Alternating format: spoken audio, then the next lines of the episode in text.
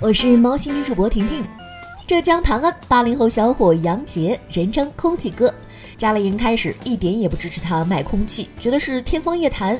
但他的空气罐头销往全国各地，以及日本、韩国、西班牙、美国等。每年的十一月至三月是旺季，最多的一年他卖掉了四十七万罐，产值四百万。杨杰表示，能把家乡的好空气卖出去，我感到自豪。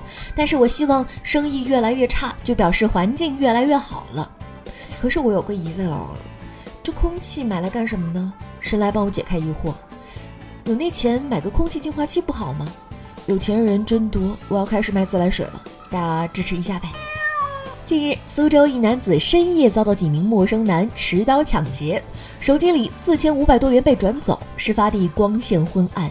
受害人只记得其中一人的发型很夸张，警方通过这一信息调取了监控，锁定了嫌疑人。这几人抢劫之后准备逃窜到外地，但因为发型特征比较明显，怕被警方认出来，就相约一起去理发店，准备把发型改一改。没想到发型还没换好就被民警抓获了。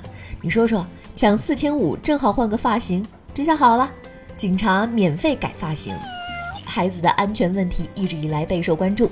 近日，深圳市教育局表示，将会在全市幼儿园安装安全监控系统，重点区域监控还将会与公安联网，同时为下一步运用人脸识别、异常行为识别技术等智能化手段，预警防范猥亵儿童、虐童等违法行为做好铺垫。针对透明幼儿园失利势必引发了争议，部分家长表示赞成，但是有幼教就表示，安装摄像头是对幼教的不尊重和不信任。上课时无形中有第三只眼存在，心里多少会有一些顾虑，影响与孩子互动。我觉得吧，安装摄像头这个可以有，要求不高，别每到关键时候摄像头坏掉就行了。最近在广西南宁，一对情侣入住酒店，称在房间灯筒内发现了微型摄像头。男房客说，摄像头正对着床铺，酒店说赔偿十张代金券，怎么可能还在这里住？酒店经理回应说。房客以此为要挟要赔偿，不接受代金券要起诉也是他的权利。目前警方已经介入调查，双方还在沟通解决方案。酒店这是想拍连续剧啊？